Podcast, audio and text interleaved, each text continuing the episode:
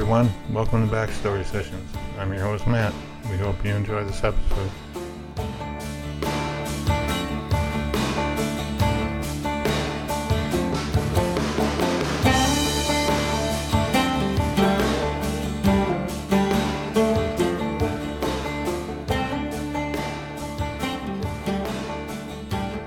Hey everybody, it's Kat, and I want to welcome you to this special episode of Backstory Sessions.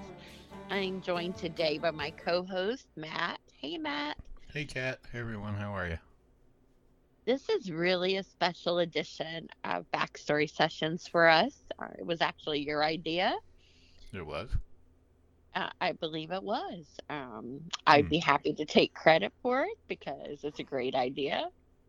Well, I mean, I, I I don't remember, but I mean, I guess it's true. Okay, well, um, so it was my idea to have this great episode. where we would um, invite back some guests that we have had previously on the show and catch up with you know what may be happening with them since we last talked.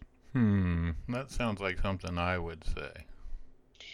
It did sound like that, but um, it's probably coming back to you now, so I won't get to keep the "it was my idea" for the whole episode. But Well, you know, it was a great, great idea. and you agreed to it, so I mean, I agree to everything you say. So remember, it's like I agree.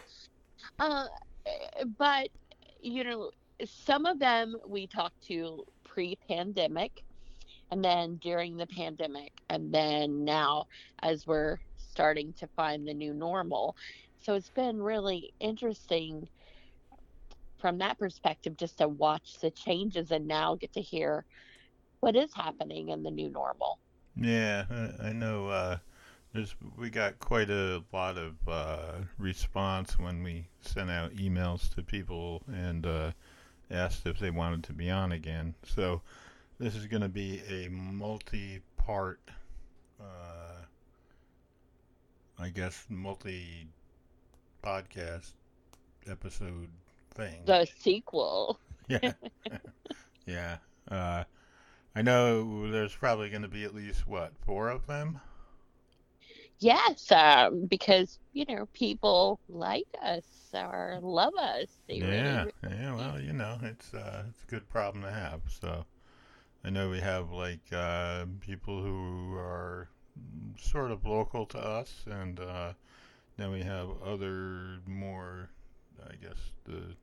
I mean, everybody's a celebrity to us, but um, you know, the more I would say well-known people. I would say Los Angeles based primarily. Yeah, So- yeah, true. Yeah. So there are there are some other places, but uh, yeah, That's true. Yeah. Um, I, but mostly actors, um, comedians, and um, singers. I would say were our group of celebrities, yeah, as we're calling them. yeah. And then uh, so we have four people in this episode that we're gonna talk to, and uh, uh, do you want to talk about them at all, or do you just want to like let the listener listen and be surprised? I'm always thinking the element of surprise is great. Um, although, since our episode is one day late releasing, that surprise wasn't exactly that great. No, no, it was not. Uh, you know, it. Uh, so this is, I guess, we should tell them that like this is the second or third time that we've recorded this intro and had some issues with it uh, previously, and uh, so maybe the third time's a charm. Well, I'm sure it is, but you know, Matt decided that he would think it was pretty funny if he just like pretended to talk. And then when it came down to it, I was the only voice on there, so it would make me look crazy. like I'm talking to myself. So he thought that was funny. Um, but you see, you know, Yeah, I, actually, I think what happened is, um, and I don't know this for sure, but it's the only thing that makes sense is when I hooked everything up, I didn't plug the microphone in all the way, and uh, I did, so it didn't record me when we uh, did the last intro for this.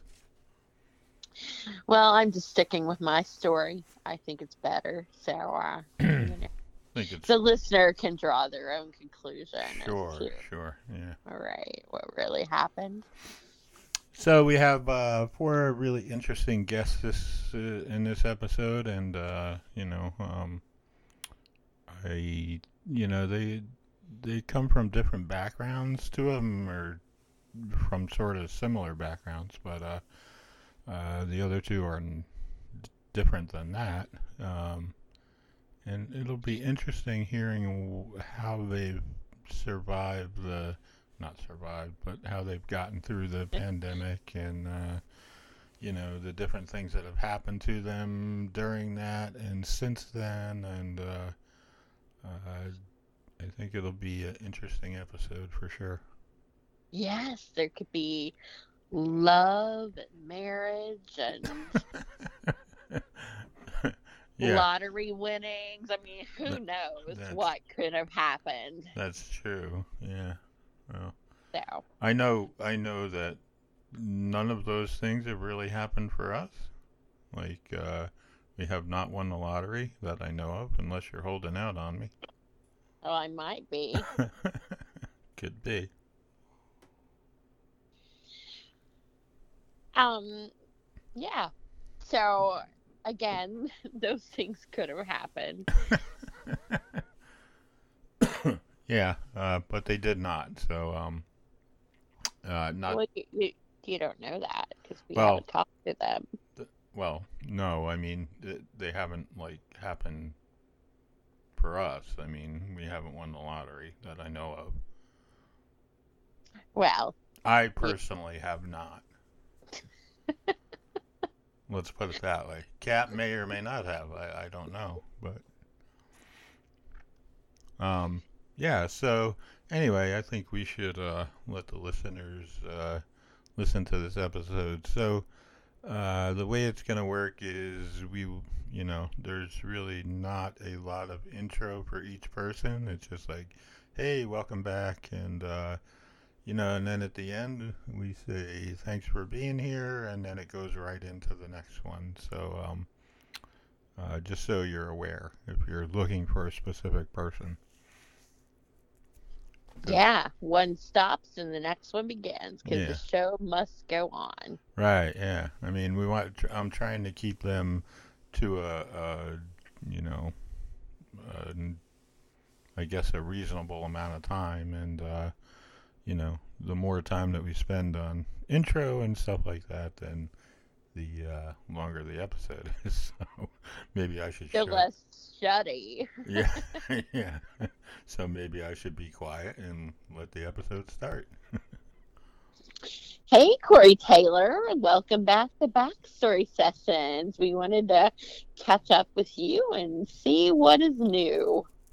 Yeah, I am so glad to be back. Um, so last time that we spoke, I was teaching, and uh, you you all did the episode of uh, teaching during the pandemic, and um, we did like a follow up episode, and so I never um, I never thought I would be saying this, but I have actually quit teaching since then. So a lot has changed since we last spoke. Mm. Wow, that is a big change. Uh, quite unexpected for you, and I'm sure for the listeners. So, uh, so how long have you been away from teaching? Um, so uh, this past December, I officially resigned from my teaching position, and it was not an easy decision at all. But um, anybody teaching right now during the pandemic, I, they totally understand. Like that's something I will say. The amount of support that I've got, especially from my fellow teachers, um, has been incredible. And I was really afraid, like maybe people would be mad at me, or how could she do that? And um, but no, everybody's been totally understanding, and even my administration, when I told them, you know, my decision to resign, they were understanding. Um, and so, really, the decision came out of um, during teaching during the pandemic. Um, I struggled a lot, as most teachers did, and and I know we've you know got maybe about 20, 30 minutes. I won't go into all the details because it could be like an hour episode if we talked about teaching right now. Hey, well, you know, we're always open to that. well, just so many, so many things, and and so many teachers would say different things. For me, it it just changed so much, and even when we tried to return to normalcy, it was really hard to do, and there were all these things. trying to word this the best I can. There are so many obstacles to actually getting to teaching. And I felt like maybe 25% of my day was actually teaching. The rest was being mask monitor or reminding kids how to act in the classroom. Because remember, they've been out of the classroom for probably two years um, or close to it or if they came to school, it was some sort of hybrid model and they had to space out. So, I mean, it, it was just trying to return to normalcy was so much harder, I think, than people anticipated. Right. And through that, and something I'm super open about, through that, um, I started to see a therapist. And I had I had never, I guess I always thought you had to go through something traumatic, I guess, to go to therapy. Like I, I've never in my life thought, yeah, I need to go to therapy. And it was until uh, somebody had said, you know, you're struggling a lot. Maybe you need to talk to somebody. I thought, nah, this isn't even that big of a deal. But now that I've gone through therapy, so I guess shout out to therapy. Um, um, ten for ten recommend. Like even even if you think you don't need to go per se, um, it's it's been a life changer for me. And so I started going to my therapist. Um, probably at the beginning of November, and I was just telling her all my struggles and she helped me see a lot of things a little bit more clearly because that was another thing with teaching. My head was just so fogged with all these things.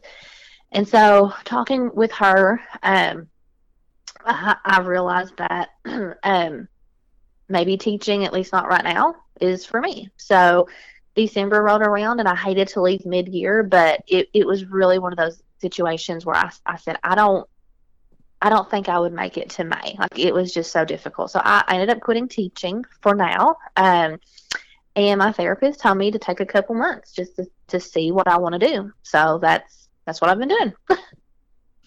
okay. So um have you come to any conclusions about what you might be doing next?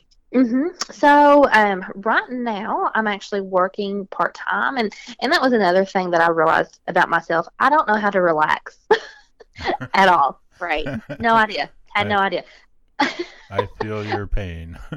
I, she would. She told me, you know. T- so I quit in December. Uh, it was right before Christmas break. So she said, "I want you to take January and February." and just relax. And and we live on a farm, as I've mentioned before. And so she said, walk around the farm, like find a new hobby, do all these things. And that was good for about a week. And then I was so no, I'm I have to do something. Like I just I, I kind of missed that structure, I guess. And so um I I got a part time job. Um I work it's actually a place I used to work before. Um it's under a different name now. It's called Blue Willow in Barbourville. Um that is like a gift shop, and then the lady who owns that also owns a florist shop. So I've I've worked at both. I've been going back to both part time. Um, I love the florist shop. Like that has been so um so fun, honestly. Like even on stressful days where we had tons and tons of orders and maybe there's a school dance going on, which is what happened yesterday.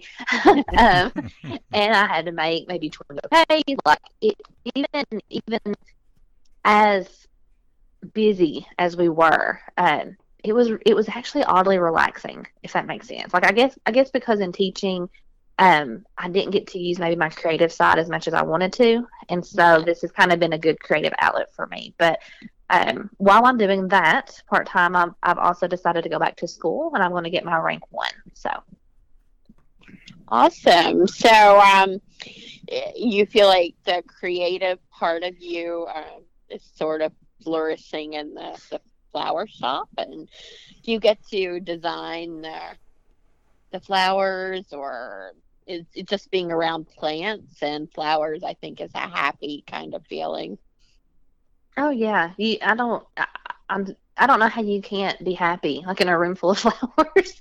um, so yeah, and I mean they've been great. Like I've I've never done this before, so they've been really great showing me how to do it and and you know helping me create things. And so I've I've really really enjoyed it. It's been really fun.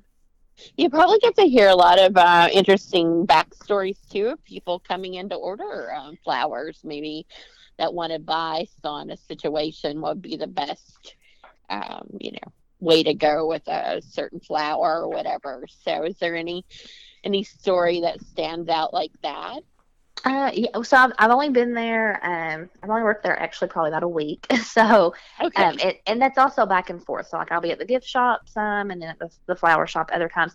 Um, but something I really and this this sounds silly, but like I love helping people in a sense, and like helping them make decisions on certain things. So like with the dance that we we had just had uh, flowers to make for, people would tell us their dress color, like what kind of flowers would go with this, and so you know we we were able to say, well, we think this type of flower, this color would look good with your dress, and then totally create something unique and pretty um, for that girl, you know, whatever she was wearing. But also, um, something I loved is we had a guy, um, he wanted 45 roses for his, I think, wife, fiance. I don't know if they were married or not, or, um, but 45 roses for her 40, 45th birthday. And I thought that was so sweet. And also, like, roses are really expensive, and he wants 45. So, but and I thought that was really sweet. He, you know, you you get to see um, how people care for others too, and I, I think that was so sweet too that he wanted to do that for his for his wife. Uh, Forty five roses for her forty fifth birthday.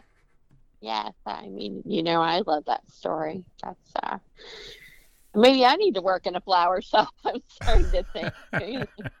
Sounds like a place for me. Um so um you're going to get rank one in education or are you gonna try a different field or Well, it, and it's it's kind of funny, I guess, because I, I said, you know, I left teaching, and I and I did, but as humbly as I can say it, I'm good at education, and I hate to leave it entirely, and not to mention all the money I have put into several degrees in education. Right. So, you know, when I thought about what do I want to, and that that's been, I've really appreciated this uh, season of change and reflecting on what I what I want to do with my life, and it's really forced me to do that because I think had I not left teaching, I would have stayed in teaching, and I probably wouldn't have been happy. And so I think I, this has been a great opportunity for me to reflect on what I want to do, and and ultimately I would like to stay in education. And so I'm going to get my rank one in principalship. So um, we'll see. We'll see what happens. oh Miss Taylor in charge. well, and when I reflect back on teaching, I, I've had great administrators. Do not get me wrong. I, I really have. But a lot of things, especially pandemic, post pandemic, I would think, well, maybe maybe we could do it this way, or maybe maybe this would be a good idea. And not that administration didn't listen to us because they did, but I just I felt like I had some really good ideas on some things, and I don't know. I, I never. If you would have asked me five years ago, hey, do you ever want to be a principal? No, absolutely not. No way. but now, may, maybe, and, and even if I don't, even if I don't pursue a job in principalship, um, at least I've got my rank one. And so, it, let's say I do decide to go to, back to the classroom one day. You know, that's that's more pay with your rank one, and it does open more opportunities for you in the field of education. So maybe not, you know, a principal, but maybe something in leadership or, or, or some other position in education it is what I would like to do. But as far as in the classroom, um, you know, as of now, no, that's not that's not where my heart is in terms of education.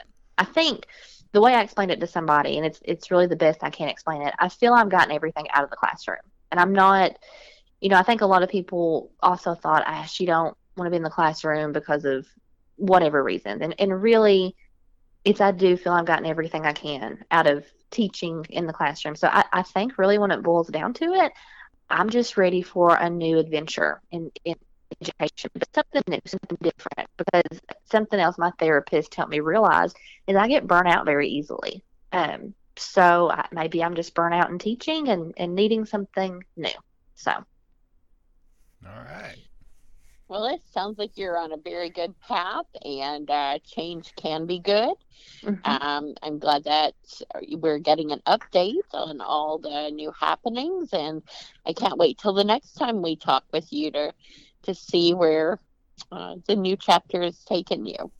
Yes, and and one thing that I would like to just say is if if you feel like you need to talk to somebody, do not hesitate. Do not be embarrassed because I, I, think that's another thing is people are maybe embarrassed to speak to somebody. Don't. I, I wish I would have started speaking to a therapist before I even thought I needed to. Like it's been totally life changing for me. So I guess a little plug here at the end.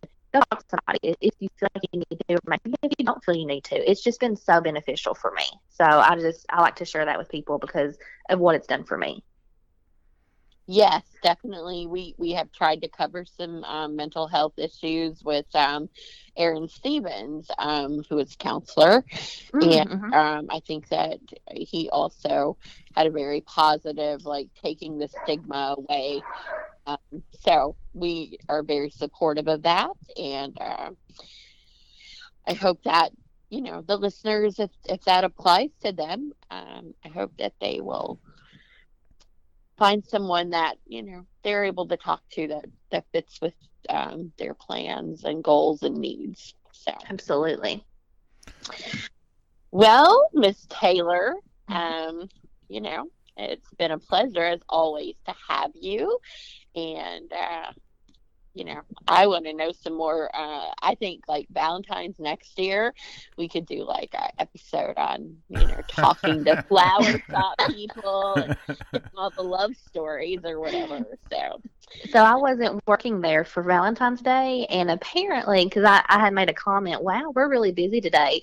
And they all looked at me like, you've not even been here for Valentine's Day. so, yes. So, uh, if you make it to then, if you're still working there, or uh, I imagine proms and things like that. Oh yeah, I was gonna ask, do you get like any little gentlemen, you know, for their first school dance or that kind of thing, uh, coming in to to pick out a flower or something like that? Yeah, there was uh, yesterday. Um, so there was actually a coronation last night, and then tonight is a middle school dance. So we actually had two events going on.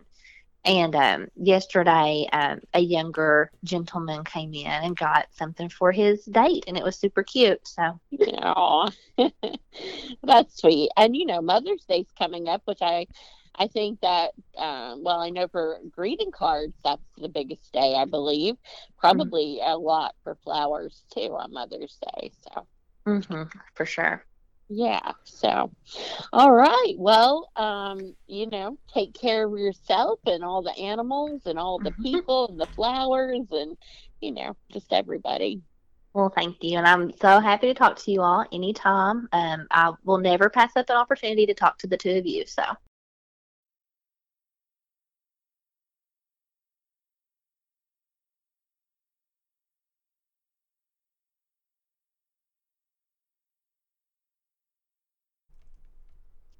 Well, hello, Jeremy Bryant. Welcome back to Backstory Sessions. We're so happy to have you back and hear about the new things that are happening. Oh, good afternoon. Thank you for having me back. Well, uh, you know, last time that we visited with you was at Kentucky Creative, and so update us on all the. It was just opening at that time. So, uh, how's that going? It's going pretty well. This first year, we're going to be coming up on a year in May, has been a bit unpredictable. Um, a lot of spitballing, trying to figure out exactly what works. We figured out what does, some things that might not. And um, at this point, you know, we're really trying to thicken up the revenue stream. Um, food has done better than art and crafts. It's above and beyond, actually which right. is not where we uh, started. That food was really supposed to meant to just get people in the door for the art, and it's actually basically supplanted the art and crafts as opposed to supplementing that. So right. that's been a little bit of a curveball that we're trying to uh, figure out that how we're going to complement the art with the food, exactly where we go from here, that type of thing. Yeah. So, um, I mean, there's some incredibly talented artists that you've been able to showcase. So, um, I know you had some singers and performers there, and um, uh, you know, I think it's definitely like I've enjoyed going to hear people perform there and look at all the art and this just the talent is amazing. So, um, and the first year with COVID and all of that, I mean, you had a lot of things to deal with. Oh, absolutely. Yes, we have. Um, you know, we've had some staffing issues. Um, Corbin has been amazing as far as local government to deal with. Uh, Mayor Suzie Razmus has been very supportive, as have people, you know, such as yourselves. So we've had a lot of community support. Um, we're just right now, I don't want to say figuring out our identity, but in a way, in a way we are. We're trying to figure out what works, what doesn't. We tried to diversify our revenue stream. We've um, started doing some customized T-shirt printing, hats, mugs, you know, more merch typed uh, retail, that type of thing. Um, and we've actually started to give up a little bit of space. I hate to put it that way. I don't want to it seem as a negative, but I've actually got another company, Cyber Solutions. I've partnered with one of my friends, Mr. Aaron Dees, and uh, in our middle room in the gallery, we, are now converting that over to a complete gaming room. Uh, we put a couple of gaming computers in that room just just because my staff wanted to upload some content to YouTube, and now we've got a million people, mainly people in their teens, wanting to come to the gallery on Saturdays just to game. So now I'm buying computers and gaming kiosks and um, I just outfitted it with some pretty hip lights, and so we'll see what happens there. But that that was not a direction that I thought we would go, but I, I don't know. It just kind of organically has developed into that. so we'll see what happens with that. No, well, it's another art form for sure. Um, sure. You know, technology, and I think it's kind of like writing. When you start out writing something, uh, you have an idea of what you want it to end up, but it kind of takes on sometimes its own life and uh, goes in a whole different direction. So, um, you know, that's some of the fun of the creative part of it, I think, is just seeing how it all plays out. So uh, I'm glad we're doing this update so people can know, especially if you like gaming, uh, that there's a new opportunity for that. Absolutely. Well, uh, you have several things going on, not just Kentucky Creative. So you're an attorney as well. Uh, we didn't really get to talk much about that, but um, you know, who needs to come and see you? Um, like what kind of cases if you're looking for a lawyer who can do what? I generally do just about everything. There's certain practice areas I like to do more than others, such as injury, workers' compensation, uh, bankruptcy, that, those types of things. Those are where I really like to practice. There are other things that I just, you know, I'm knowledgeable about. I'll do them. Um, you know, and whenever I mention those, I mention states, those types of things. And for whatever reason, you know, I never really enjoyed doing contested domestic work like custody, divorces and for whatever reason, I just started getting into them and started getting getting a name for going in and fighting for people. And all of a sudden, I get a million calls about contested custody stuff that I really didn't intend to do. but um, uh, but I just you know, if they come in the door and need somebody to help them, I'll I'll go to bat for them. So about the only thing I won't do is tax law because you know, I'm not tough enough to fight the IRS. Damn. I don't know if anybody is. okay, people out there, better better do your taxes right. Absolutely. We, yeah. Um, well, and then another interesting thing that's happening is you're publishing. So tell us all about that. Oh, sure. We um, we have our first anthology with Kentucky Creative Press. I uh, was just about to send the uh, stories that are going to comprise the anthology out to the writers for uh, final revisions. So hopefully that should be coming off the press, I would think, within a couple of months. Uh, we don't have a title for it yet. I've been racking my brain. I may look at all the uh, titles of all the stories and poems that people have submitted and see if there's a catchy name that would that would fit with our first anthology. So there's that, and I'm also involved in the Kentucky Daily, uh, which is a new news website um, in Tri County area, and hopefully beyond that, we've acquired a podcast which is Wildcat Sports Talk. Um, they've been really active here lately with the uh, 13th Regional High School Basketball Tournament. Um, the video that's circulating about um, Jeff Shepard whenever he got emotional about his boy playing in the basketball game, that was uh, those guys that took that video. And that one got a lot of views and a lot of shares. I think Rich Chapman might have shared it on Twitter and got like 1.2 million views, something like that. So, you know, those two things as far as publishing, we're you know we're getting out there with the book publishing and now with uh, online news media as well. So, uh, what um, what do you hope to accomplish with the online news? Well, I think for me, we wanted to everybody who is involved. We wanted to have basically a news source. It's easy, and I'm not going to point fingers at any any periodical, and I might not even be talking about any periodical here per se. But it's easy for periodicals that are stuck in certain communities to not want to go against the old guard, so to speak. They don't want to challenge um, any of the old players that have been there for decades in politics or in the community or, whatever. They just, it's not in their best interest. Um, so we wanted to develop something that could, in a sense, be beyond that. We didn't want to become enmeshed in the local politics or that type of thing. We wanted to develop something to push the envelope, to kind of challenge, to go against the grain, and cover those stories that other periodicals might not want to because of, you know, just collateral damage, that type of thing, pushback.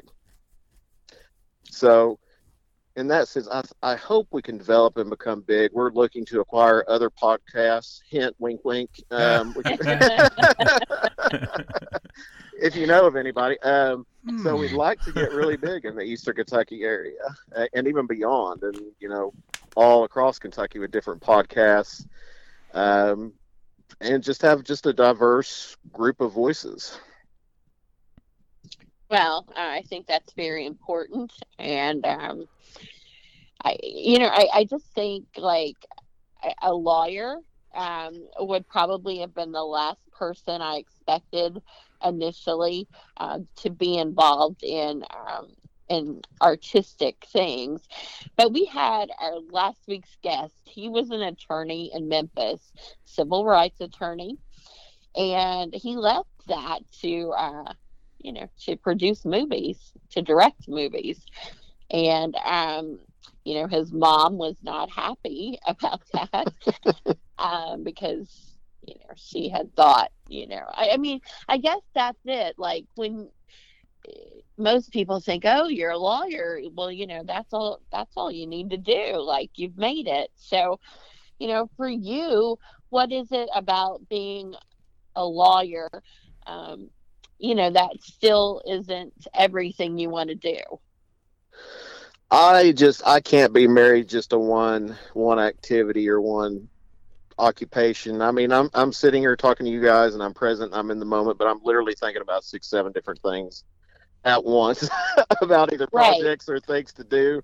And I just uh, I don't I don't know. That's just kind of my lifestyle. I never wanted to be a draw a paycheck kind of guy, and that be that. I I, I don't know. I guess I'm just restless. Uh, intellectually restless, that type of thing. So I like to get into uh, just different projects, different jobs. You know, growing up, I always wanted to be an attorney, but I also always wanted to be a writer. And then you grow up a little bit more and say, man, I would like to have a, a steady source of income somewhat and be able to put food on the table. And you can't always do that just writing and things like that. So, you know, I just have a lot of different interests. Um, and I try to fulfill them as much as I can. Sometimes I spread myself thin. I'm normally spread thin, but that's okay. It's it's worth it to me. I think it's safe to say next time that we have one of these shows, you'll have a lot more things to tell us because it doesn't sound like you're stopping with just the projects that you have right now. Uh, if you're thinking, you know, six or seven things, I'm imagining, you know, there's going to be some more things happening. Yeah, I, think there will be. And on the newest, um, the newest endeavor is cyber solutions. I really had no intention of getting into that business. I'm really not gravitated toward anything tech wise. I mean, I'm kind of a gamer, but that about covers it. I can do basic things. But then my friend just said, you know, he didn't want to deal with uh, the more out out front aspects of running to running the business. He wanted to deal with the the technological aspects of running the business and let that be that. So he came to me with an opportunity to partner with him, and I said, sure, that sounds like a good idea. And so far, that's been that's been fun because we're talking about creating apps, um, different types of websites, web development. Um, so yeah, that that's that's a new endeavor, and again, another one I didn't really see coming.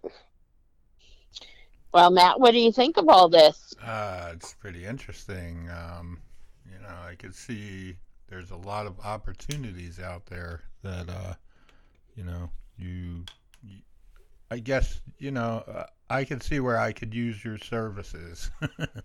That's what I mean. Um, sure. So, are you in the same space that you started out in? I know there was some talk of possibly moving to a, uh, a new space in the same area? Uh, for Kentucky Creative. Yes, I'm sorry. Yeah, it's still right there. Um, I would love, and maybe that's some of the issue just on, you know, eh, the the business is either hit or miss. It seems it's never really steady. They're either slammed down there or just it's dead and you hear crickets. Right. And maybe some of that is location. You know, I've whenever I go to Rotary and I see people, you know, around town, community members are always saying you need to get downtown, you need to get downtown, and you know maybe I'm somewhat a believer at that of that at this point. You know, maybe being downtown is where we need to be with the other businesses and foot traffic and things like that. Uh, but we haven't. Nothing really has opened up down there to where we could do that. So we're still in the same space, but I would be open to relocating to another prime location if we thought it would be advantageous. Yeah. I wasn't wasn't sure if you were still planning on on expanding like that or not. Uh, I think if we were to find a prime space um, that was bigger, downtown, better location, I would probably hop right all over it. That already had a kitchen, things like that. That was a bit of a pain having to convert everything to, that was not fitted for a kitchen over to having all those fixtures and things. Right. Well, you've done it once, so I mean. yeah. That's true. Uh, so what's next for the publishing thing? I know you have the book coming out and uh, you know that, but are you like promoting other authors and that sort of thing? Yeah, we've got a uh, an agreement in principle for Walt Pennington, Walter Pennington. He was going to work on a work of historical fiction. Uh, he's a very talented writer. He really reminds me of you know his writing really reminded me of Last of the Mohicans whenever I read it, mm-hmm. but it yeah. was local and it was beautiful and very intricate. Um, so I think, yeah, and I need to reach out to him. It's been a minute since we spoke, and I need to check his progress. Um, we are going to hopefully have some local authors like that that we can get out here and start publishing. All right. Uh, so, any plans to uh, incorporate theater? Because uh, I know I've, I've heard that from some people that there's not a lot of opportunities for theater in this area. Um, so, any thoughts on uh, branching out with murder mystery dinners or you know any anything with the theater performing arts? Oh, I'd love to. I would love to have maybe somebody just pop up that has some experience in that area. One of my workers was a theater major. Maybe I need to pick his brain a little bit more. In the last anything I've ever had to do theater wise, I think I was in a high school production in 2001 when I was a senior in high school, and that about that about covers it. So, uh, but I would love to get involved with community theater or uh, you know. Um, dinner theater, that type of thing. Yes. Right now, I mean, I, I just think that that's severely lacking. We need a venue. I don't know that you know, we could have it at my place just because of just because of the capacity. But at one point, I said, well, maybe outdoor theater like Levi Jackson, or maybe not even Levi Jackson, someplace else entirely. Um, you know, and build up a stage, things like that. So, you know, I, I would love to partner with some people and put that on. Um, my old drama teacher and I, Mr. David Sweet, walked around Yes. Corbin downtown, just looking around, just looking at places to see what, where can we put this? Where is a good venue? So that's a big. Those are the two big hurdles I see right now: is finding a good venue and finding somebody really knowledgeable whose brain I could pick and you know whose skills I could utilize in order to arouse interest and get that get that going. Kat, Kat, don't we know someone like that? well, you know, so my thoughts um, as far as murder mysteries is that it's a good collaboration opportunity for you and restaurants, much like the trivia nights. Um, you know that that clears up part of the space issue um, because you just need people that are really good with improv. hmm and then of course you need the murder mystery scripts to be written, but a lot of that is improv by the actors. And I just um, Brooke Stansberry, uh, at she's at Corbin School Systems. She's um she's really interested. So I know there's a lot of people interested in theater, and that's something I would love to see happen. So uh, yeah, just you know throwing that out there, and you're you now you can think of eight things. There, you know. so there you go. Uh, we gave you a couple more. Great, I appreciate it. All right. So, what is next for you? Um, you do you have a like one of these things that you're thinking of? Um, is there one more likely than the other to be the next move? Well, as of right now, at least what's right in front of me, I think the biggest things on my plate getting the anthology out, working on the news media website, uh, getting cyber solutions up and running with the gaming kiosk and the gallery, maybe getting some more art in uh, just because we've had what's in there right now for a while, so we probably need to rotate that. Um, and we've got Barbara Willingham who's going to put on two shows, uh, two classes, I'm sorry, over at the Carnegie uh, Library in Corbin the next two Saturdays. So we want to get out here and advertise for her and all that good stuff and celebrate her. She's a wonderful woman, wonderful artist. So, you know, from where I'm sitting, we want to take care of all those things and then we'll see what other projects rear their head. Well, uh, we definitely appreciate the update on everything, and we'll be promoting this uh, in our backstory sessions group. And um, the listeners, I'm sure, are going to find something that appeals to them from all of the different things that you have to offer. Great. I really appreciate the opportunity to speak to you all. Always a pleasure, Jeremy. Thank you for coming by and talking to us. Good deal. Thank you guys.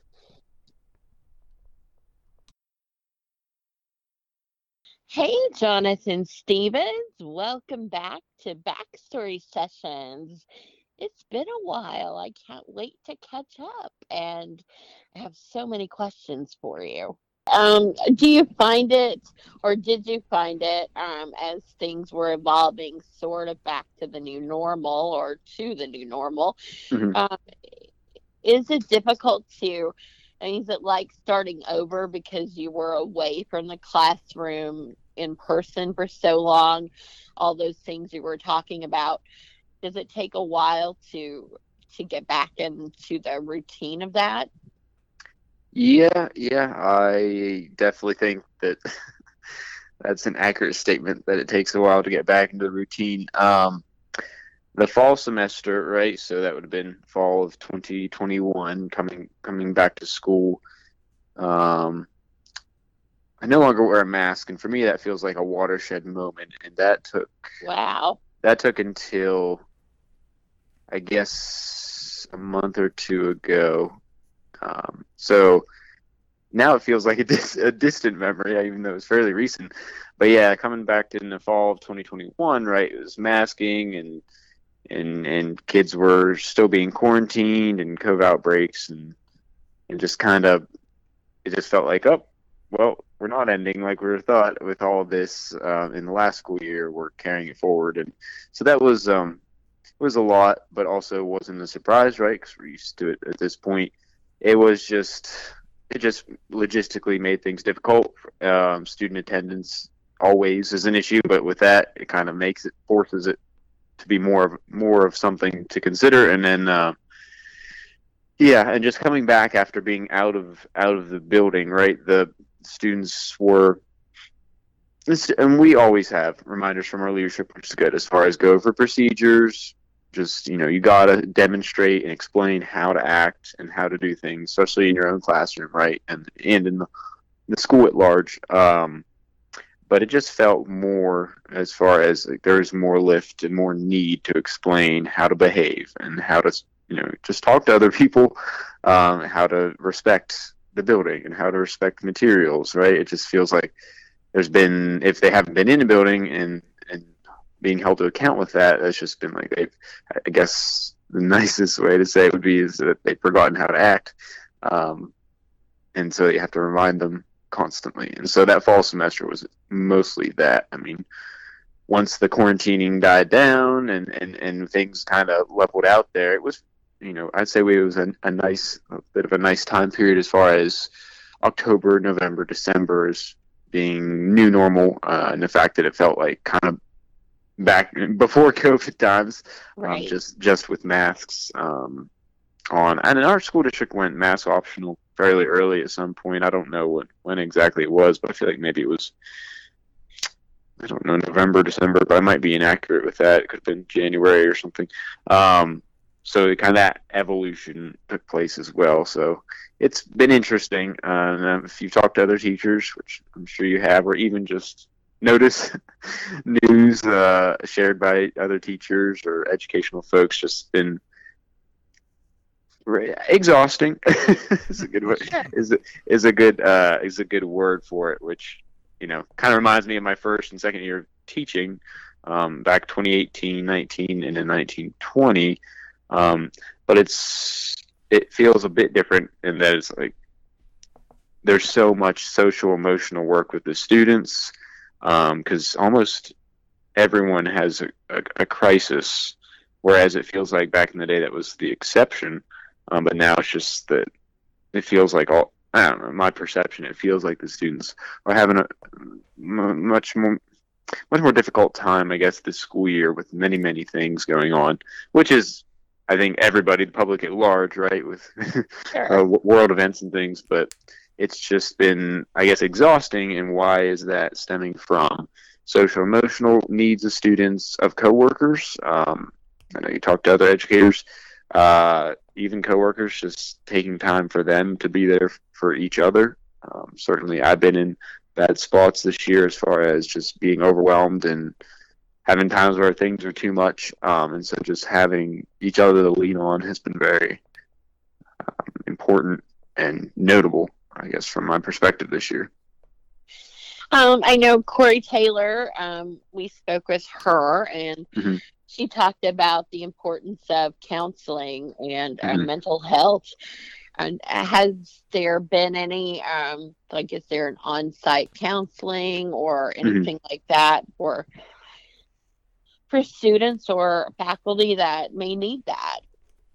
And, yeah, yeah, it's it's a good question. Um, we do have we have a dedicated. We're a small smaller school relatively as far as uh, we're middle high. Um, you know, so and we're smaller than the other other surrounding middle school and high schoolers. We graduate about uh, high schools in the area. We graduate about usually in the 70s as far as a graduating class, which is um, you know fairly small. Although I think it's larger than some of some other local schools as well. So um, we have one dedicated counselor for middle school and one for high school, and they are available and they're really, really, really outstanding and great at what they do. Um, they just, of course, have a lot, just all of us, as far as their their caseloads and things like that. Um, so yeah, they're available and they're very active as far as what we see um, with students, and even they we had our uh, PLC is just call it simplify it to layman's term a teacher meeting uh, generally about once a week once a week Um, and they even came in this this past week and had it was a, a, a mindfulness session. I think Corey would have really appreciated it because they, you know, it was stop everything, right?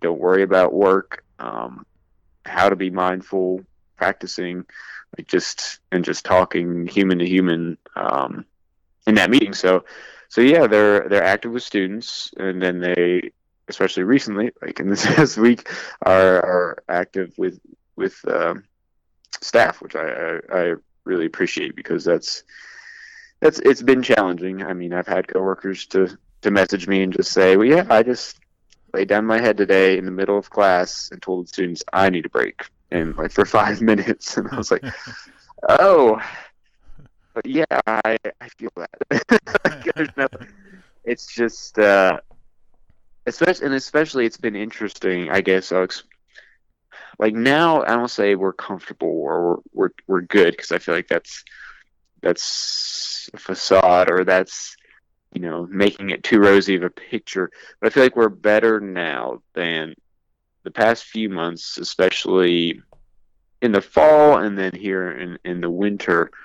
Um, were very challenging as far as I feel like there were students who just test all the limits and they go extremely, uh, I say, as they say, students say, go hard uh, in how they, you know, operate as far as their behavior, and and it's unfortunate, but right, we've had many students, uh, relative, relative term, but I mean, where where day to day day to day classes were I don't know say unbearable, but nearly um, impossible, not unbearable, but just extremely. Oh, the, the word I'm looking for felt ineffective because you had students who were so disruptive and needed such social emotional support, whether discipline or positive incentives, even um, that it was just like, you know, well, did I even do anything? right. Um, and, um, since then, you know, there's, and I hate to use the terms shipped off, but that's kind of or or change schools on their own, right? There's there's been that dynamics of, of students being quote unquote shipped off, or um, and not a lot, not a lot, but just a few, a few, and and that can change your classroom. Um, I can't even I can't even explain and put into words um, just how a classroom can change due to dare I say bad actors or you know having good personalities in the room. Um, and it's been it's been both. Honestly, we've had students switch to um, quote unquote virtual with uh, the school district, and we've lost some really good personalities um, through that process. That's been pretty frustrating. Um, but then at the same time, there have been students who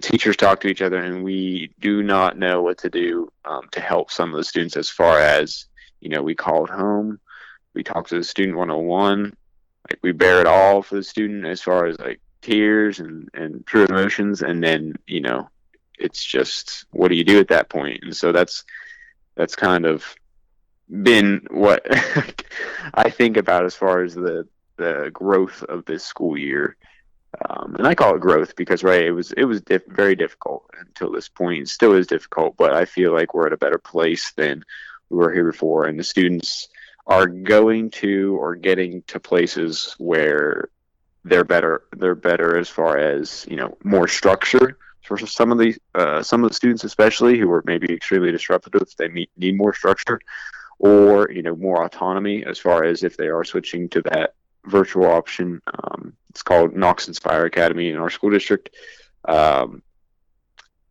and and i just I know I've gotten to the point where I get, I well, I wish them the best, and I hope that it's better for them in the long run. I mean, what more can you do? And those students who are in our classrooms, right? You know, we're going to keep moving forward, and we're going to try to make keep it as positive and and and effective, right? That, that key term, effective as we can, as far as our education, um, as far as social skills and, and content, right? Right. So, do you remember the first thing, uh, like a dance or uh, the first event that happened? Uh, you know, that after. Mm-hmm. what was that like, or what was the first time? yeah. Um, earlier than you might expect, I guess. Uh, probably not too long after our first call um, yeah, like I said, I just stopped wearing my mask, and that's KN95, right? Kind of serious, fairly recently, a month or two ago, I guess. Um, after, and here's a spicy you know, after I got COVID. Yeah. but but uh, but uh, back then, the first event that really to me was like, okay, well, this feels like we're we're pulling out of the trough, right? As far as for flying an airplane or a boat or whatever it is, um, was actually back in May with with our prom. Um, we had a prom and. Um, it was in our cafeteria and the doors were flung open, so you know ventilation in that regards. But still, it was still was very you know a lot of a lot of people close together. And I was I nervous and anxious? Uh, yeah, probably. But I was mostly mostly watching from the wings, and also that we had an outside seating area, so I was mostly out there just um, chaperoning. But um, that Uh, felt that felt like- you know back to normal because many of the students didn't have masks. Were they dancing, you know, like six Oh, yes. apart? Oh, oh no, no, no, no. uh, socially, dis- no, no. Were they dancing uh, as normal as teenagers do at a prom? Uh, yeah. Yeah.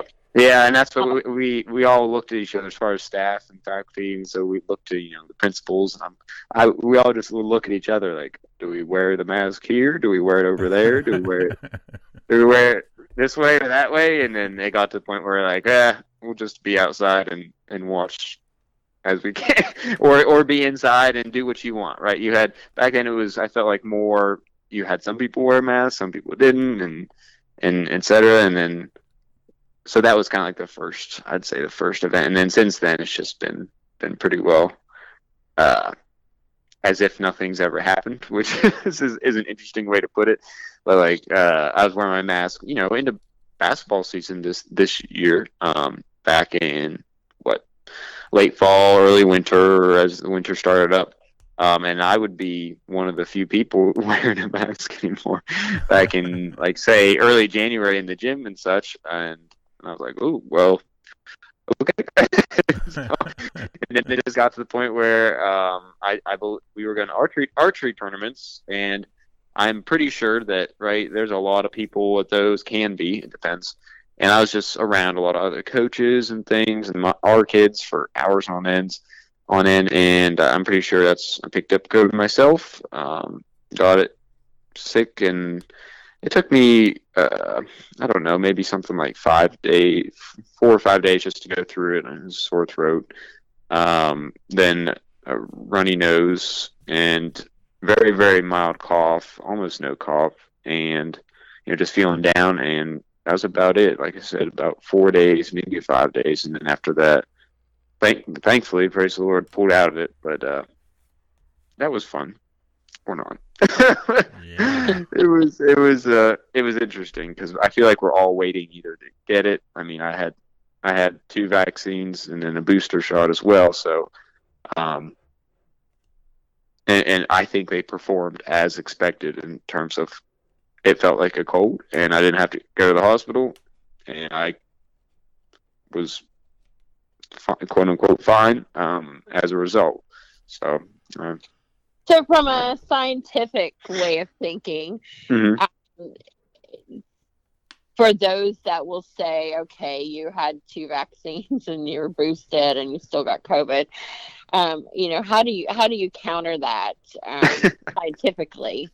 yeah, my my uh, I feel like I've heard that from my dad or brothers as well, because you know, it's I feel that it's it's shared pretty popularly, right? Well, well, vaccines don't work then if you if you get sick anyway. And I'm like, well, actually, uh, right? You get you get people get flu vaccines and they still get the flu, or people get whatever thing and they'll still get sometimes, you know, still get the disease. And they'll say, well, a lot of people, a lot of people had the COVID vaccine, you'll get COVID. Okay, sure, but like I said, it was for me. I've I've had regular cold and flu season stuff that's been worse than my COVID experience, but I attribute it to right. Um, I'm a runner, so I'm pretty pretty uh, physically fit, and it seems COVID uh, is most difficult for those on the other end of that spectrum. Um, and I don't have any underlying conditions. Praise the Lord. Yeah. Um, thankful for that. And that's again another factor. And then, right, the vac. I did have the vaccines. I still got it, but my experience was very, very minimal as far as um, suffering. I, I don't want to use that term right because it was so mild. It was just like a. It was a cold for me. I mean, I've had I've had other stuff that's gotten in my chest as far as bad colds. Um, got bronchitis back in college and such. That was much worse experience than what I had. So, as far as yeah, speaking to folks about vaccines, I would say I'm quite happy with my return the return on my investment. Okay, well, that's a good way to sum it up. Um, do you feel like you're building the plane while you're trying to fly it um, as you navigate through teaching? Uh, yeah, that's not a whole new feeling, but yeah. um, Is it a bigger plane, or you know, I mean, yeah. Uh, like really like long over the whole experience? Yeah, yeah, yeah. It's it's that's it's an interesting question, right? Yeah, we're. I feel like that analogy was was most relevant whenever we went out of school, right? And we were doing all dig, uh, digital things and and whatnot. Like we hadn't, you know, this had never happened before, so we were kind of building building that plane as it happened. Now we're coming back. It's like. I'm not sure. Maybe Are we're we switching. your we're swi- motorcycle now? Yeah. like, you know, yeah, we've we've yeah we switched to now instead of a plane it's a minivan and it needs refurbished so that's what we're, like we're that's what it feels like um yeah so it's like we're back to normal as far as pre-covid with school goes because you know no masks covid isn't a big deal kids are out now for stomach bugs as much as they are for anything else or the flu we have a couple kids off the baseball team right now who have flu-like symptoms, which at this point could be anything, but they're sick is, is all we know. And uh, so it's interesting. For me, it's like we're back to normal, except at least for my school, and I hear it's it's similar for other schools, but I don't know that it's universal, and I don't want to speak for other schools. That just the attendance is still very, very, very challenging. Um, I don't know where they are, and I don't know what's going on. But I've, I felt, I feel like, like we had probably the most students the beginning of the school year, and that was that was great. And you know, we had masks and fighting that mask battle, and that was frankly very annoying because I hate being the mask mask police. But um, it's like you gotta do what you gotta do, and and it was fairly optimistic. And then we've evolved throughout the school year. Now we have no masks and all regular activities. Um, but this, yeah, students just aren't coming back as far as regularly attending school. And like I said, it's just maybe it's just our school is an exception, but I feel like that isn't isn't necessarily true because I what I hear through the grapevine of other other places, but I don't know. For me, it was you know, I, I didn't grow up and go to school with with pandemic like this, but it was it was just everybody attended school. Like you you went to school and and I'm I'm at least personally I'm not seeing that. Um, I teach 11th grade, so with my my juniors, um, and I don't know what to do because I keep expecting, well, you know, we'll come out of that, and then these kids who have been missing will just show up, and they're not, and we're in the last quarter of the school year already. And so to me, I just that's that's been the hardest thing is that you know, and then you have a if they do come back, they're like, well, you know, they'll say I haven't been here in a while. I'm like, I know you haven't been here in two two or three weeks, and so it's it's physically i- impossible to like explain everything to you that we're not talking about. Um, but we'll do the best we can and try to just get you, you know, get them get them up to speed or just jump in where we're at and and pick up. But then you know, two days later they'll be gone for again. Um, so that's the the toughest thing to me, and and I don't know what what to do. Whether it is whether it is or what the cause is, whether it's apathy or whether it's fear of something or just disenchantment with you know Yeah. uh, attending school, but I don't know. To me, I, I'm I'm a very you know rule rule and order type person. And I'm like, it is legally mandated. You have to come to school. so I don't know where where people are, and and, and it's just shocking. You hear that, juniors out there? at least? Yeah. but it's it's just it's it's shocking to me um just because i'm personally you know my school experience did not see truancy like what i'm seeing now and and again it's not to point fingers or anything because we're all trying we're trying to make the classrooms as you know welcoming as possible and we do have i would say have really good relationships with our students especially now as the year we're starting to think about coming to an end like laugh and talk and we know each other well but I just don't know where a lot of the students are, and it seems like they've either switched schools or we had quite a few who switched to that virtual Inspire Academy and and and things like that. Um, it's just been that's been for me, I guess the the hallmark of the this school year. So I was like, what's most notable is just truancy, I guess, and and the absence of of, of students and. Uh, you know, my question would be, where are they? Uh, well, with the weather warming up, they'll all be at the lake. Um, so Okay, yeah. that's where you go get them. Um, at least in my Yes. um, Yes. people used to take a bus and go gather them up and bring them back. But um, you know, speaking of like being gone someplace, so um, Mm-hmm. have you traveled since? Uh, how what's that been like during the pandemic? Have you been just close to home, or what's going Uh, on?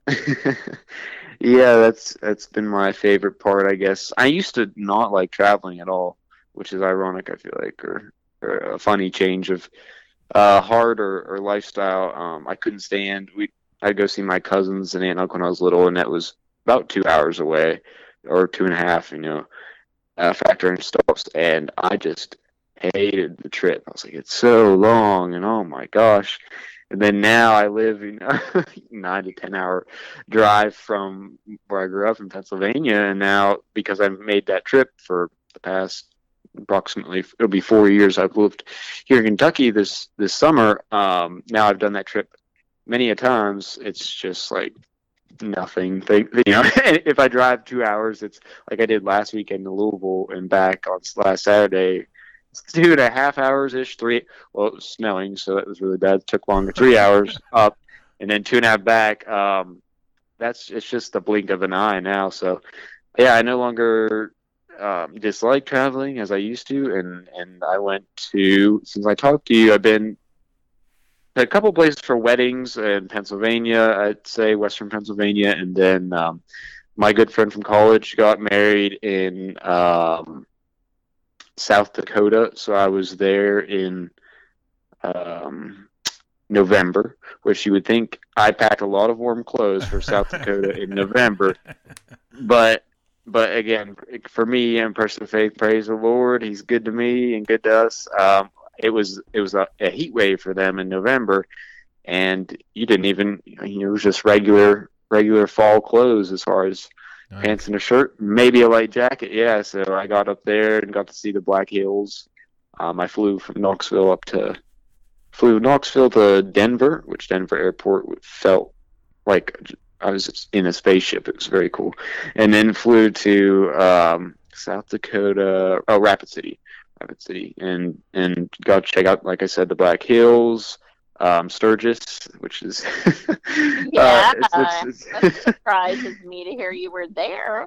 yeah, the the wedding the wedding was just just down the highway um, from and you know a few backcountry roads from Sturgis, so it was uh, very neat to, to go and see that. I I really liked the area; it was beautiful, um, and it was just a really really neat experience to to go up there and drive a rental car around like it was mine and pretend for a bit and like and, and uh, yeah, just just live the life. And friend's wedding was wonderful. It was very beautiful. They uh, very on brand because they both work on a uh, a cattle operation where it's big on like bulls and, and breeding and genetics out in Nebraska. Um, and so uh, they both like you know people tie a knot at the ceremony or they plant a tree. They um they branded a cowhide, and it was awesome. I was I was like, this is one of the coolest things I've ever seen at a wedding. but uh, yeah, that was, that was great. What's that? Do you have pictures of you?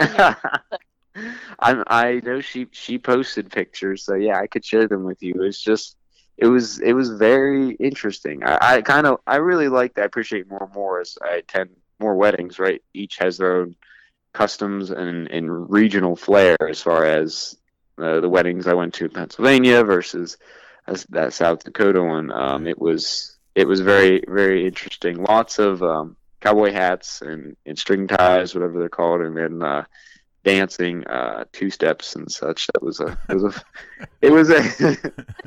I mean, I, I couldn't do it. I can't dance worth a lick, but it was uh, it was, you heard it here it was a fun time. yeah, exactly.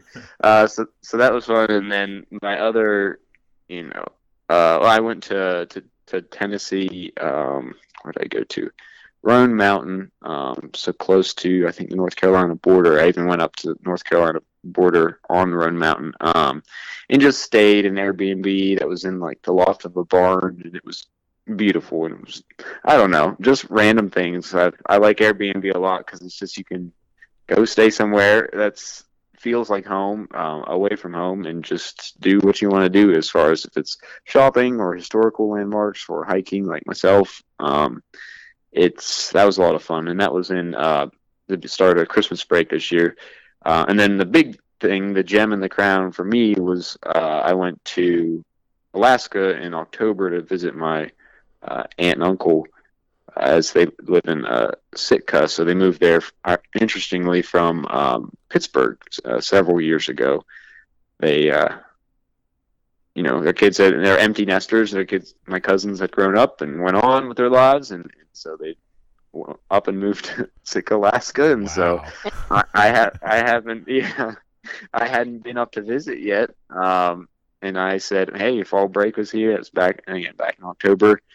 Got we've got I think it was a, a full week. Yep, a full week, and so I could definitely make that work. And so I flew out of Cincinnati to Seattle.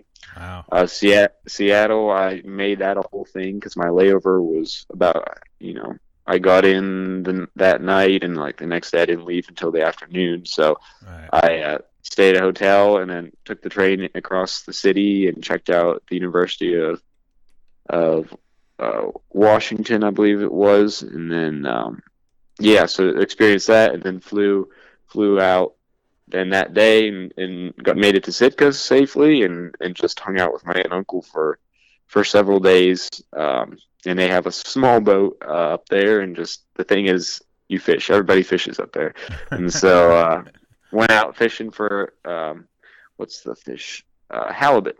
Right. Halibut's the big thing up there, and and just got to see wildlife and beautiful parts of Alaska. It was just I don't know. I can't even can't even convey right how beautiful and and amazing it was as far as that trip. And then uh, we had a great time.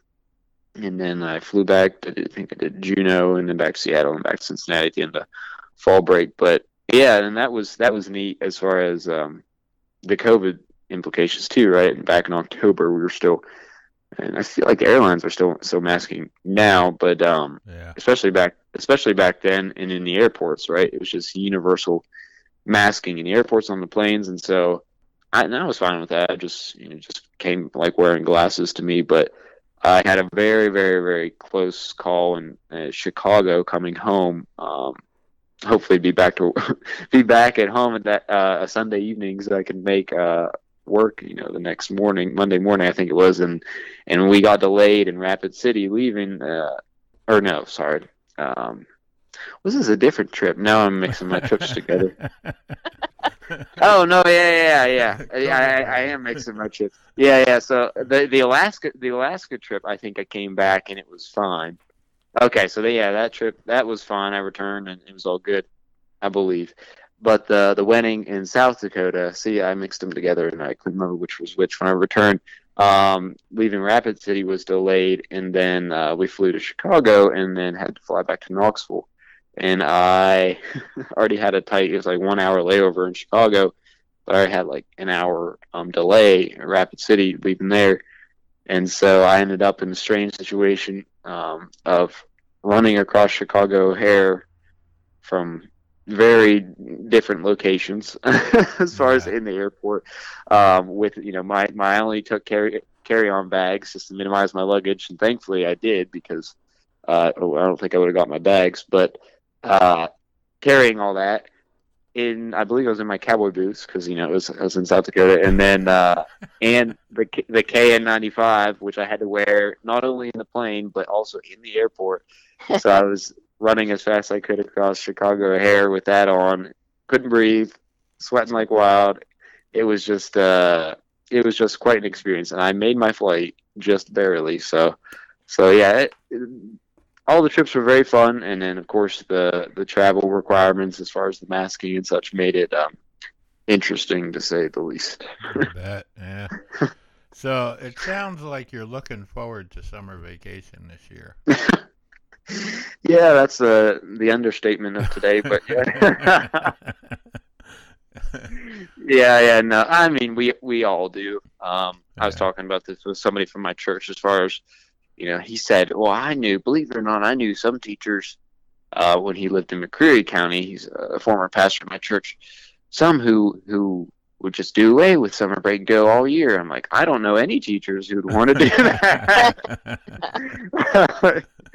I don't know who those people are, but I don't think they uh, they are around these parts anymore, or, or they changed their mind. I don't know, but yeah, it's uh, it's coming up here, and definitely looking forward to it. And I, I guess I'm really optimistic as far as the coming school year. And I said that last year, but um, like I feel we're at such a spot that it will be, Lord willing, a pretty well full return to normal. Um, come fall of, of 2020 as far as the school year goes. And I'm, I'm really looking forward to that. I won't have to police anybody to wear their mask properly and, right.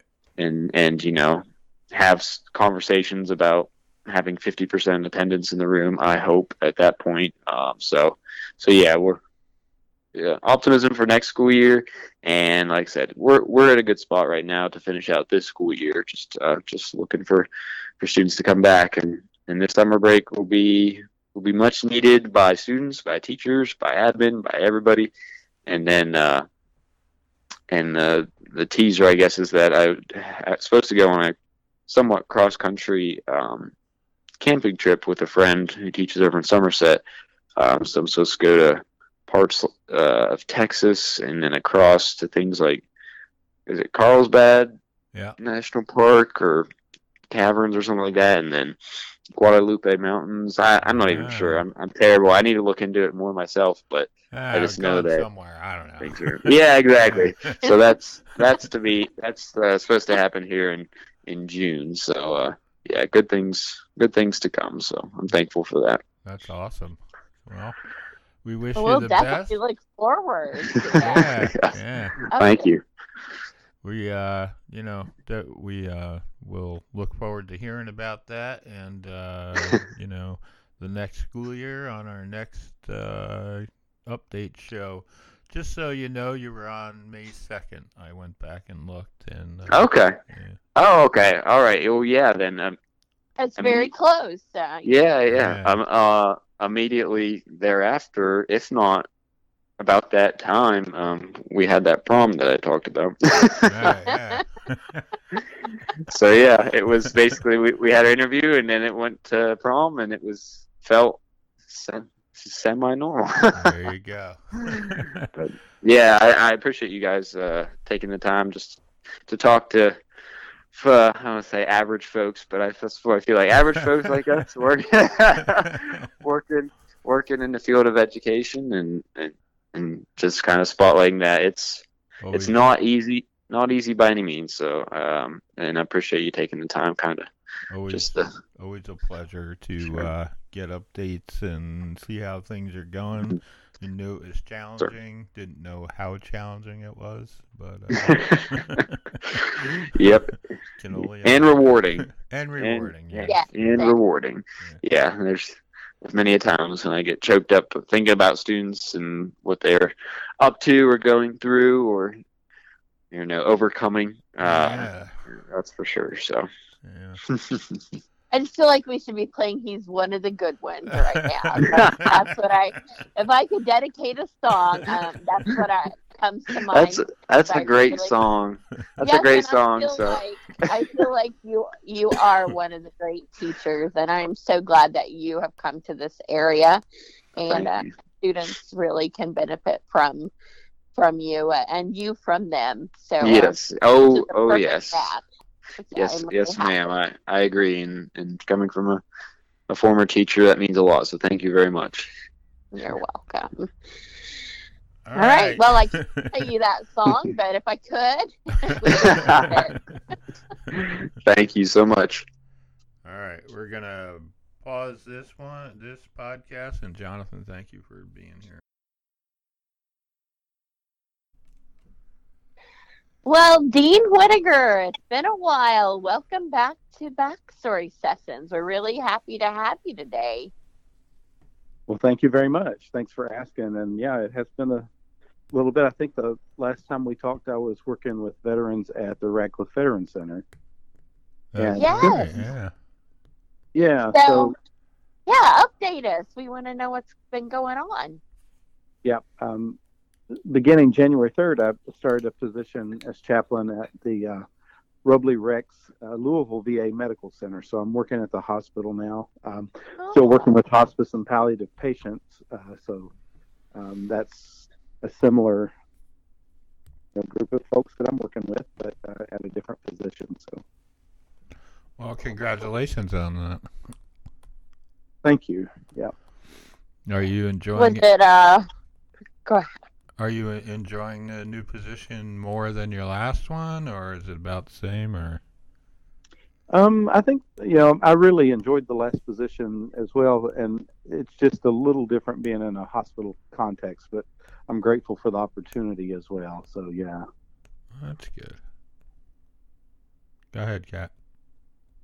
I, I was just going to ask was it a difficult decision to make the change uh, into the hospital setting? Um, in, in some ways, yes. I mean, I have wanted to be in a hospital setting originally, so it's kind of a fulfillment of. Uh, I did my training at the Lexington VA hospital, so um, it's uh, something I've been hoping for for several years.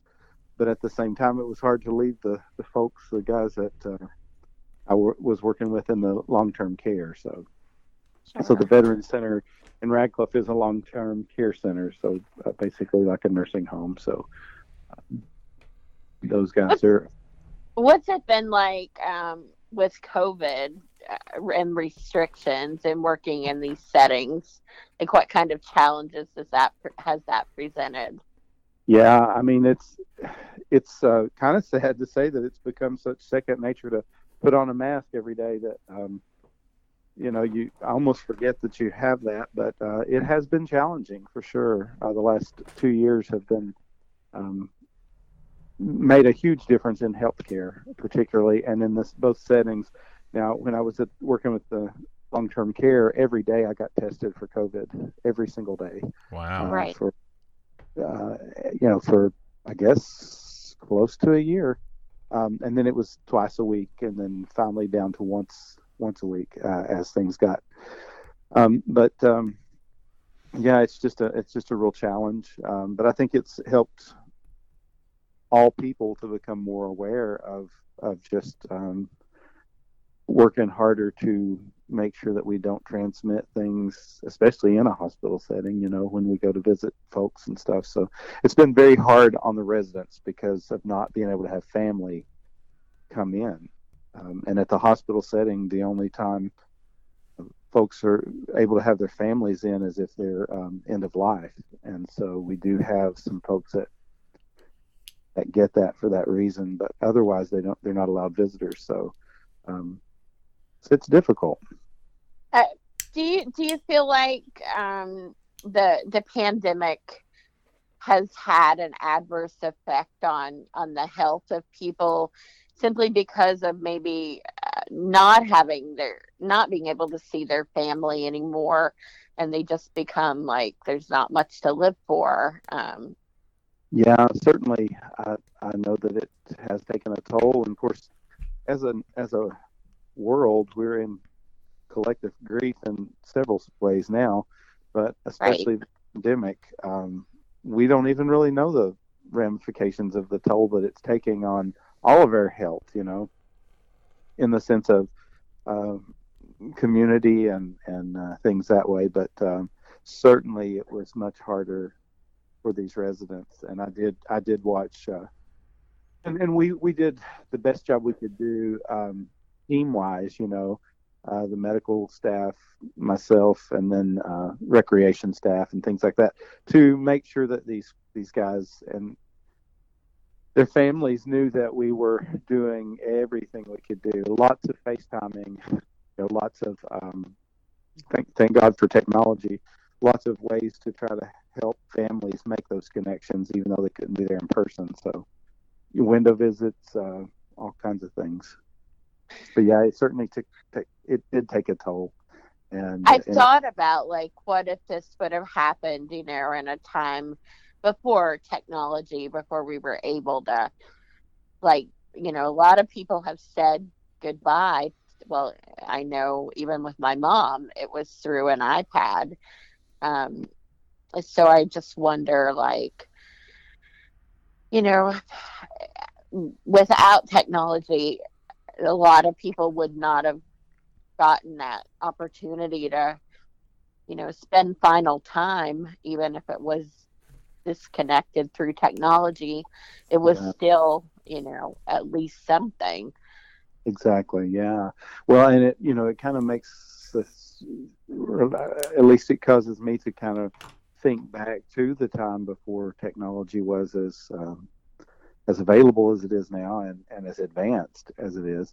And you know, like in in war times when people all they had was a possible letter. And Yeah. if they did, they did or they didn't get that, or a telegraph, you know, a, a telegram uh, message, um, and yeah, it just sort of makes that it brings that up much more close and personal to think about the advantage that we actually do have in these days um, with our technologies to be able to um, to care for people that way. It's it's not certainly nothing takes the place of face to face, person to person, you know, um, physical touch and and uh, all that comes with with a face to face visit. But uh, we are we are kind of blessed to um, have what I sometimes I talk about it with with some of the residents, you know, because most of them are older folks. And I said, did you ever did you ever imagine that what we saw on Star Trek was going to actually be common that most people carried in their pocket? You know, that you can make a phone call and actually see the person and and have that kind of interaction. Of course, we chuckle about that, but it's it's kind of cool that we do have what we have. So.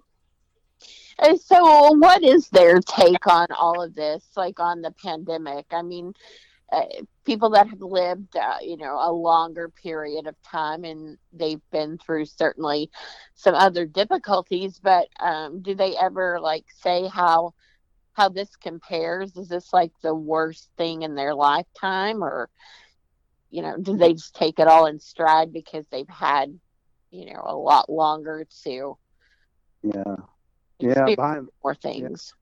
Yeah, by and large, I think um, most people we've all been floored by this um, because while they they heard their parents maybe some because now I'm talking about you know the World War II generation or whatever, but which is few and far between even now. But you know we may have heard, heard stories of World War One and you know the early that that pandemic and whatnot. Um, but this is a different thing, and and most people have not had anything to compare it to. right Yeah. Um, and while I don't think anybody really framed it as the worst thing that they've ever gone through, it's just the unknown of it that makes it uh, so much more um, stark, I guess, in comparison to other things that you make it through, you know. Um, and also, I think, uh, especially being a chaplain and do, dealing with spiritual care, I do have a lot of folks that talk a lot about, you know, these look like the signs of the end of the time, you know. Sure. Uh, and uh, and with the things that are going on in the world currently, I mean, that's just added fuel to the fire. Um, and so, you know, I just listen and I say, you know, we've been in the end of time ever since uh, Christ, you know, went to uh, ascend to be with the Father, um, because he said he was coming back, you know, um, and that we just have to focus on the day, the here and now, you know. We have this day, so how am I going to live this day? And especially with folks that are end of life and that are uh, hospice and palliative patients, um, there is a requirement, I think, for peace and sanity to think, you know, I really can't deal in anything but today. I need to just focus on today. But I think that's true for all of us. I think that's one thing that maybe, hopefully, um, even kids are picking up on that. Let's let's enjoy this day. We plan for tomorrow, but we can't live in tomorrow. We have to live in the moment. Right. And, uh, look back just to learn from the past, but uh, this is the moment that we live. You know, this is this is, as the scripture says, this is the day the Lord has made, and let us rejoice and be glad in it. Let's take this day. Well, I I think too. I, I mean, because I grew up in the '80s, and um, you know, certainly there were uh, things going on that were scary. Um, but it it seemed like the U.S. was like I don't know unstoppable like like nothing like this could actually happen to us uh i guess is uh, you know to just like well 9-11 was kind of you know a wake up call of sorts like nobody it seemed like that could never happen either but Mm. for you know the pandemic it just seemed like everything for everything to shut down and like all the things that happened it was like in some kind of movie or something at, at first it, it was just surreal to me is how it felt Yeah. so Yeah, and you know, couple couple all of the above with the fact that we live in a culture that loves to, I, I believe, breed fear, and it, it doesn't matter what uh, side of the political table you're on, or spiritual table, or religious table. Our culture, our world likes to, it, it kind of breeds fear, you know. And while there are things that we need to be aware of and, and have a reverent fear or awe that, you know, things could change at any moment. Um, I think that the anxiety that comes because we have bought into the idea that somehow we can be certain about everything, you know, that, and like you said, we, we grew up in a time, I grew up in the 80s as well, when um, America was invincible, the world was kind of on its thing, and money was what we thought about and how to how to do that and you know make more Right. successful or whatever. Um, and good so, music you know it was just like a music, more yeah. carefree kind of time it seems yeah, yeah, yeah.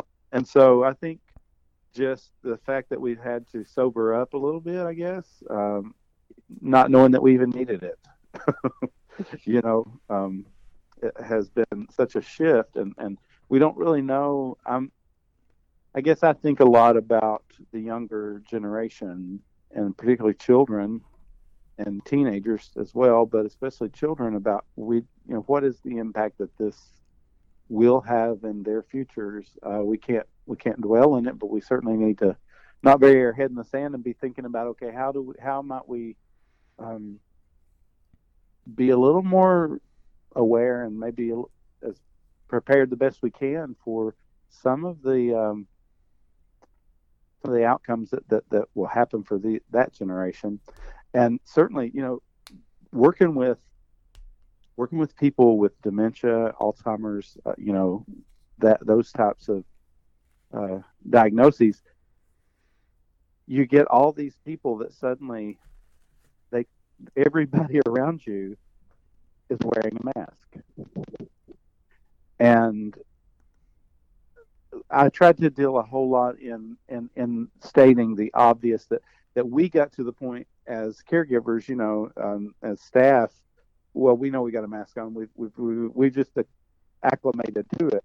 But for somebody who's having those types of mental difficulties, um, we need to be constantly aware that you know this person is their everything has been disjointed for them. Everything yeah. is is uh, hard to interpret, and so that was a, that that has been and still is a, sort of a tricky thing. But you know, it was interesting to watch even some of those folks get used to it. you know, like, um, but in the beginning, that was very difficult. You know, why are all these people are they all doctors? You know, am I going to surgery? What what's going on here? yeah. I mean, you'd almost be like a Batman, or you know, I mean, like the really. Uh, mm-hmm. There are a few times that you can think about, uh, like a reference where people were wearing masks. Um, you know, usually it would be like you're going to rob a bank, you're going to, you know, be a surgeon, something like that. You just like would not put a mask on. You know, that would be frowned upon if you were in public with a mask, people be wondering, like, you know. Very suspicious, yeah. Yeah. yeah, it, it, it stir up a lot of, a lot of, uh, I think, you know, anxious sort of fear uh, that wouldn't maybe normally have been a, a thing to have to deal with. So. Interesting. Wow. So, uh, what's the best part about the new job? What do you like most about the change? Um, I mean, I'll I'll be honest. It is a the salaries is greater, right? Uh, so obviously that's a blessing. Um, but I think also the opportunity that that at least as it was presented to me to maybe do some further um, certification and maybe down the road some research. Um, um, those are the things I think that that drew me to want to be uh, in the uh, federal system and in the VA hospital system. And of course, that's where I trained, and so uh, you know I think there's if you have a good experience at something, you know you tend to want to uh, continue to give because I love working with veterans. I really do because they've sacrificed and given so much, and their families have. We talked about that, I think, the last time I talked with you guys. Right. Just the sacrifice of family as well. Um, and so it's good to give back. It's good to. Um, I, I, would be content serving. I, you know, I did some um, chaplaincy in the Children's Hospital in Knoxville for a year, and did some hospice and uh, you know home visit type stuff. And while those were rewarding, I think it's just really good to be able to, especially focus with veterans. Um, that's just my pers- personal. I want to give back to those that have really sacrificed a lot. Um, sure. so, Matt, what do you think about, um, you know, all of this, um, the new career and? I mean, I I think it's awesome. I mean, getting to do more of what you want to do and the place that you want to do it, and uh, you know, it sounds like it's uh, a good step. Um, you know, in yeah. your in your path, and uh, we should all be so lucky. Well, I appreciate that, and and uh, I recently had a, a call from the chaplain who came in my the position that I left at the Veteran Center, and so they have gotten a wonderful chaplain there, and so that that was very um, assuring to me, you know, that they they were able to get somebody in so quickly, and that she seems to be um, have a good pulse on care for those folks, and and I was grateful to hear and that she reached out to me, and and because uh, I had often thought and prayed and wondered, you know, how how they're doing, when right. are they going to get somebody in for them again, and and uh, so I was grateful and glad to know that that that's been taken care of too, as of uh, the first of this month. So so so they only went a couple of months not having somebody full time, and um, That's good. that that was kind of affirming to me too. That okay, maybe this is a good. This has things worked out. You know? Right, yeah, yeah. Yeah.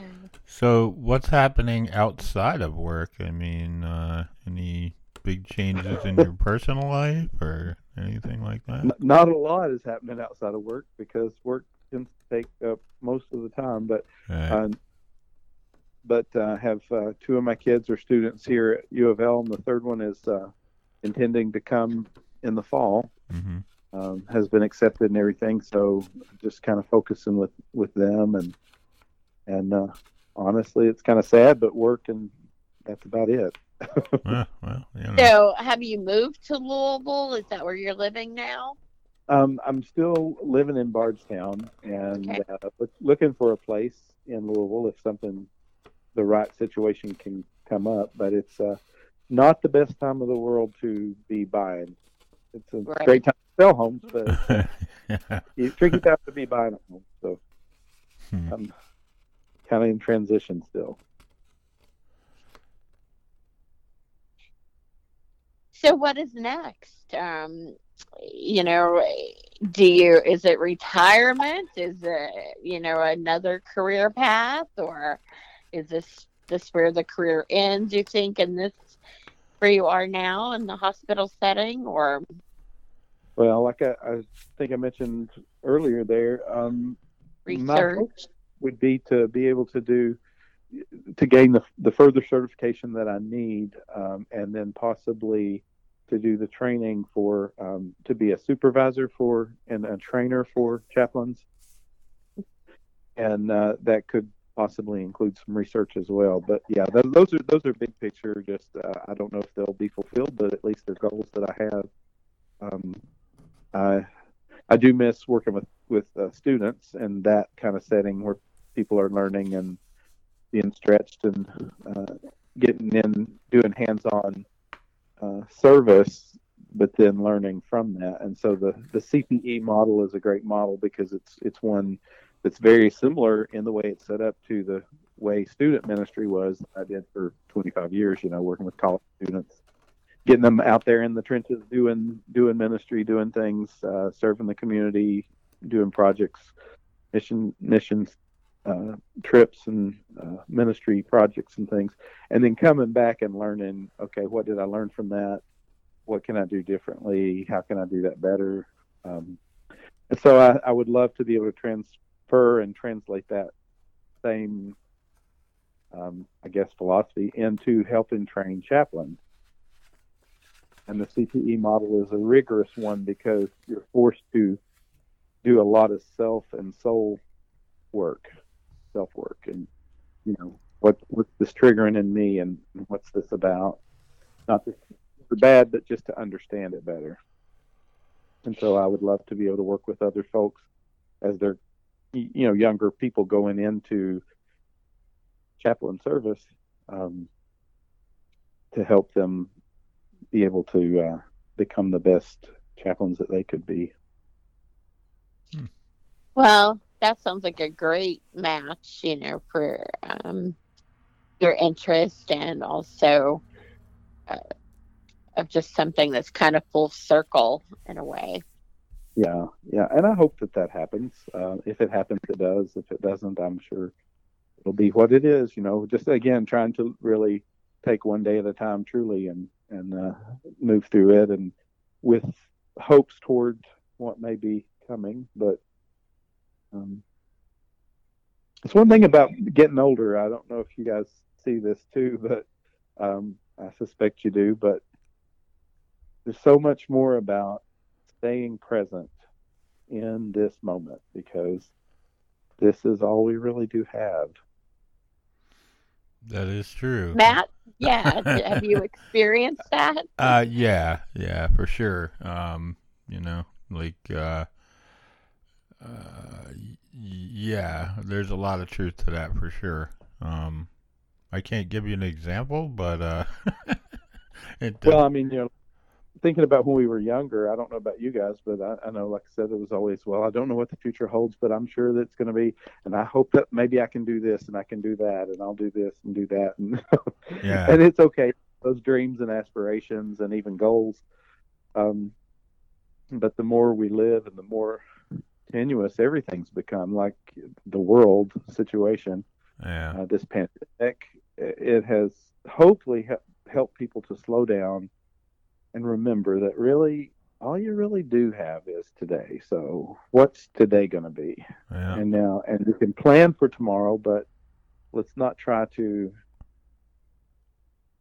I don't know. I, I- guess a lot of my training in, in school, you know, in college, and and even w- working with college students was a lot about okay, let's make a five-year plan, let's make a ten-year plan, let's Right. you know and while i'm not saying that that's not important to do in addition to that let's also learn how to be present right here right now Yeah. Yeah, for sure. I mean, today really is like like you were saying, today is really all you have. I mean, the future is unwritten and the past is gone, so Yep. to push pause on this podcast and uh, Dean, we thank you for coming by and talking to us. Uh, always a pleasure, and I hope that we can do it again soon. it, it has been a while since we heard from you and knew all the updates. I'm really, I really am proud and happy that you you got to to move into that position. That's great. well thank you very much i appreciate it As always, if you have any questions, concerns, or comments, you can send those to Kat at iWritePlays at Outlook.com, or you can write to me at backstorysessions at gmail.com or matt at level11ventures.com. Thanks for listening, and we'll talk to you soon. Take care.